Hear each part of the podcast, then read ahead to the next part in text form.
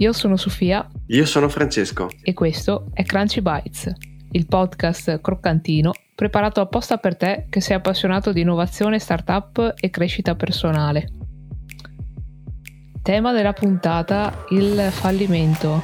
Prima puntata della seconda stagione e subito partiamo così con un tema molto felice. Super carichi direi anche, no? Questo appunto tema, come dici te di partire con, eh, con una seconda stagione frizzantina.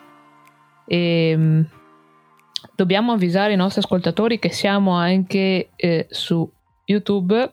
E quindi se volete vedere il formato video eh, andate su YouTube eh, Crunchy Bytes link in descrizione. E soprattutto se volete vedere le, le nostre facce super simpatiche. Vai partiamo. Soprattutto bellissimo Partiamo subito da mm, un uh, sondaggio. Vi abbiamo lasciato qualche bocconcino prima di questa puntata, tipo Ansel e Gretel, per capire un po' il tema. Abbiamo lanciato un sondaggio su LinkedIn e Twitter ehm, a cui avete partecipato numerosi e la mh, mm, domanda era la prima startup del tuo amico è fallita. Finanzieresti comunque la sua nuova idea di business? Il 57% di voi ha risposto no.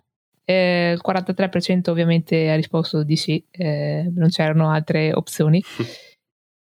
E, no, direi il risultato abbastanza interessante, eh, soprattutto perché dovreste scegliere meglio i vostri amici, eh, a quanto pare. esatto.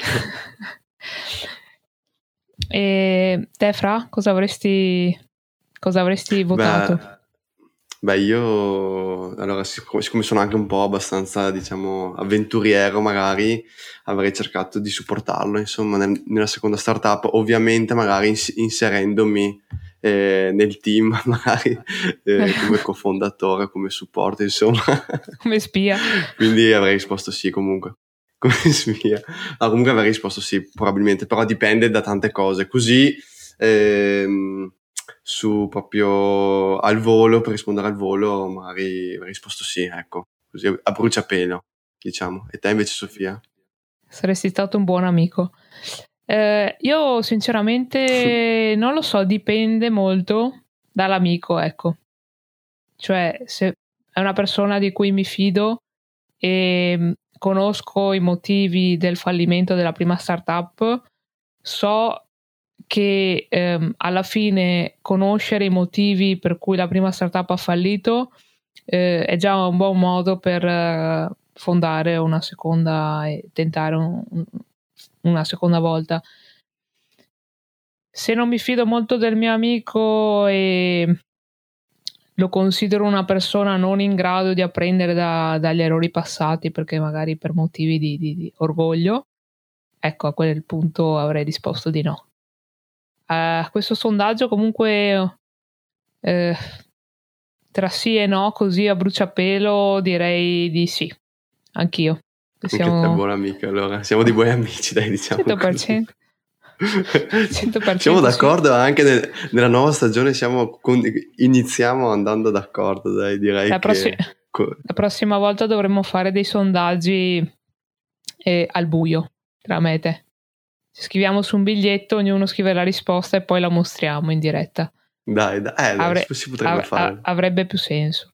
La nostra riflessione, diciamo così, sul fallimento è partita un po' da una discussione che abbiamo avuto, comunque abbiamo parlato del, del fallimento, diciamo tra virgolette intanto, e di Oval, una startup eh, italiana, anche se penso avesse sede eh, nel Regno Unito, a Londra penso.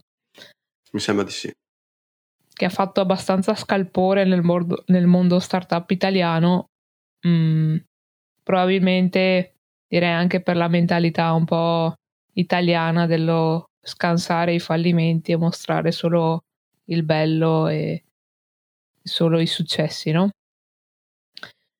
E non so, spieghiamo esatto. un po' esatto. magari che cos'è, che cos'è Oval per chi magari no, vive in un tombino e non la conosce. E, ehm, Oval è una, una startup fintech, appunto abbiamo detto fondata da founder italiani, che mi sono anche scritta perché voglio citarli, Benedetta Rese Lucini, Claudio Bedino, Edoardo Benedetto e Simone Marzola. E perché cioè, per me qualsiasi founder di qualsiasi startup è un eroe, a prescindere poi da, dall'output, quindi voglio, voglio citarli. E nel maggio scorso, maggio 2021, eh, è stata acquisita da, da Guru Capital e, e, quindi diciamo che, che, è fallita anche perché per le startup innovative non, non esiste procedura fallimentare e quindi sì, insomma eh, no, no, non può eh, tecnicamente nei primi cinque anni non può fallire da un punto di vista giuridico quindi eh, diciamo che da un punto di vista formale non è fallita, però il, alla fine l'output è stato quello. E, ehm, a me ha abbastanza, abbastanza colpito, devo dire, perché la consideravo una delle, delle startup un po' più, con un po' più di, di, di potenzialità, soprattutto in, nell'ambito di startup italiane, insomma. E, ehm, però da qui diciamo che abbiamo avuto una bella discussione su quello che è stato, che è stato il, il, tema, che è il tema del, del, fallimento, insomma. Sì, anche perché diciamo, ehm, cioè uno, il fallimento in generale, prima di tutto, e, e, poi soprattutto come il tema di oggi, no? il fallimento in ambito, in, in ambito startup direi, no? perché come ben sappiamo un po' in Italia questa, eh, diciamo, la, già il mondo tipo startup è visto come una cosa molto lontana, no? come una cosa solo attribuita alla Silicon Valley, così, no? E quindi il fatto che una startup italiana, diciamo, eh, anche importante, no? che stava avendo un importante successo e aveva molti clienti no? Nel, diciamo, che, la, che, che, stavano provando e stavano utilizzando questa app, no? E diciamo, questo fallimento magari ha fatto un po' di scalpore, appunto perché eh, come dire, ha rafforzato no, gli, il, eh, il, fatto che una startup eh, sia una cosa rischiosa, eh, meglio lavorare magari in un posto fisso, meglio stare lo, lontano da quelle cose là, meglio segui, seguire una carriera più tradizionale, diciamo questo. E poi il, il secondo motivo è in generale eh, perché eh, le startup falliscono, no? E perché, terzo motivo anche, perché le startup, diciamo, si ha paura, soprattutto in Italia, di parlare di, di fallimento. Diciamo, queste, que, mm-hmm. queste, qua, diciamo, sono state un po' le cose che, che abbiamo visto, no? Che abbiamo intercettato, ecco, insomma, di questo fallimento. Molto interessante anche secondo me perché ultimamente c'è stato anche un altro eh, fallimento famoso, eh, quello di, di, Justin Khan, ex co-founder, anzi co-founder di Twitch, eh, che aveva fatto tra l'altro un exit da, da, quasi un miliardo, penso, sembra tipo sui 900 milioni con, con, Twitch. con Twitch. E poi invece la seconda startup che si chiamava Atrium, Atrium ehm, che era una, una, startup nell'ambito dell'assistenza legale a, alle startup. Ehm, è fallita in maniera abbastanza sì, eh, mm, decisa, ecco, è stato un fallimento a tutti gli effetti. E, mm, è stato molto interessante perché ho letto su Twitter il, il thread di, di, Justin, eh, di Justin Khan che ha spiegato secondo lui quali sono i motivi del, del fallimento della sua startup. E secondo me è molto importante cioè, il mettersi in gioco, soprattutto nel momento del fallimento e non solo eh, quando sia successo. Um, penso che sia uno dei, dei, prim- dei motivi, comunque de- eh, dei modi più, più, più, semplici, tra virgolette, per ehm, processare anche il fallimento e capire dei propri errori. E secondo Khan nel, nel, in questo tweet eh, tra, lunghissimo che, che, ha scritto. E, ehm, diciamo che lui aveva fatto una, ha fatto un'analisi veramente molto precisa di quello che è successo nella sua startup perché lui ha spiegato come erano cresciuti troppo in fretta e si erano concentrati poco sul prodotto in sé e molto sulla crescita e avevano fatto tantissime assunzioni e quindi non c'era quella cultura aziendale forte, non c'era passione per il progetto, prima di tutto da parte sua, da, da quello che dice. E aveva fondato questa startup però non essendo appassionato dell'ambito legale, quindi era un po' inevitabile secondo lui che prima o poi sarebbe arrivato il fallimento. E, ehm, e poi per ultimo sicuramente non avevano degli obiettivi chiari e, ehm, e senza de, degli obiettivi chiari la startup perde eh, quel focus molto concentrato che deve avere soprattutto all'inizio quando devi cercare di aggredire il mercato in maniera molto forte. E, ehm, e loro non ce l'hanno fatta quindi devo dire che è stato secondo me veramente, cioè a me mi ha abbastanza impressionato perché alla fine vuol dire che nemmeno un successo precedente come un exit da, da un miliardo è, è, una garanzia di un successo per una startup eh, successiva ed è abbastanza, mi ha abbastanza impressionato, ecco. soprattutto da, no, una... da, da um, wannabe sta- startupper, quindi No, una cosa che, cioè, sono d'accordo con quello che hai detto, ovviamente, cioè direi ormai. Eh, un'altra cosa che vorrei sottolineare, che mi ha fatto venire in mente, è il fatto che secondo me una startup, Oval o quella di, di Justin, non, diciamo, non fallisce solo per un motivo, ma mm-hmm. una concatenazione di motivi messi assieme, no?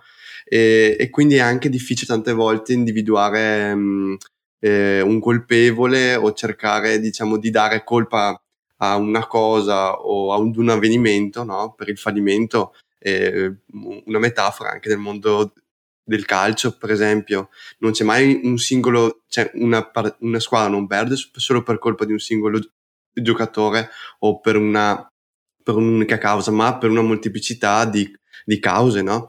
E, mm. e, quindi secondo me è interessante anche capire, infatti leggendomi un po' anche dall'esperienza, tipo le cause principali, e tra cui ricadono sicuramente queste due startup, ma anche tutte quelle che falliscono, diciamo, sono per esempio eh, la mancanza eh, di un mercato, che è la causa principale del fallimento, no? E, ehm, per esempio poi un'altra, mi leggo che mi sono scritte anche per esempio la mancanza di fondi, quindi calcolare male per esempio i costi, no? magari o calcolare ma fare delle previsioni sbagliate o quelle che hai detto te, per esempio la mancanza eh, di un team eh, affiatato, no? comunque o la mancanza di leadership e, e, quindi ci sono tante motivazioni, ok? Cioè ci serve una puntata da, da un'ora e mezza della scorsa stagione magari. Ci siamo dati dei tutte. limiti per questa stagione.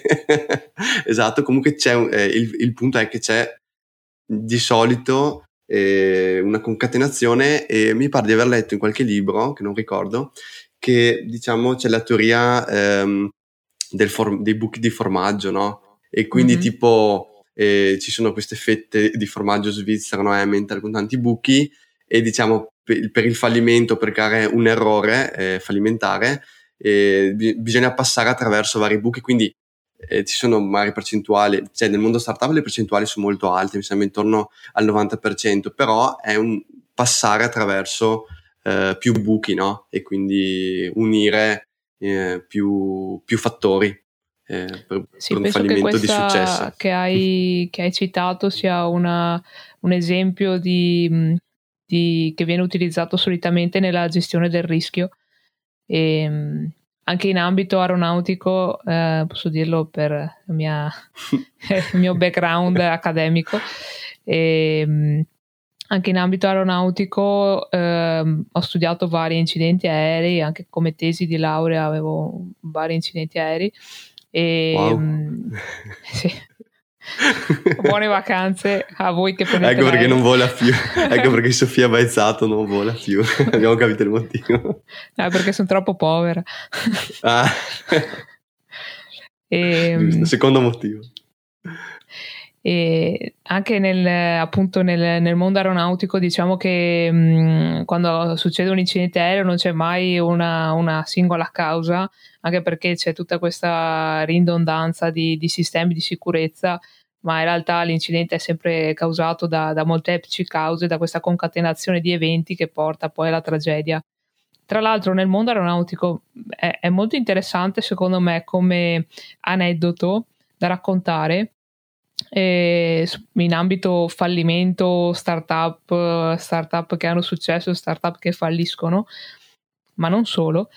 E citare il, um, un fatto che è accaduto durante la seconda guerra mondiale, perché all'inizio degli anni 40 eh, gli Stati Uniti volevano rendere meno um, più, più, sicuri i, i loro aerei da combattimento e quindi hanno messo gli ingegneri a cercare di capire come, come rendere più sicuri questi aerei. E, um, loro hanno analizzato i fori di proiettile sulle fusoliere de, degli aeroplani e hanno visto uh, do, quali erano i punti più colpiti e hanno detto ok rinforziamo quelle parti lì e, e avremo aerei più, più, sì, più, più sicuri, meno eh, soggetti a, ad abbattimenti.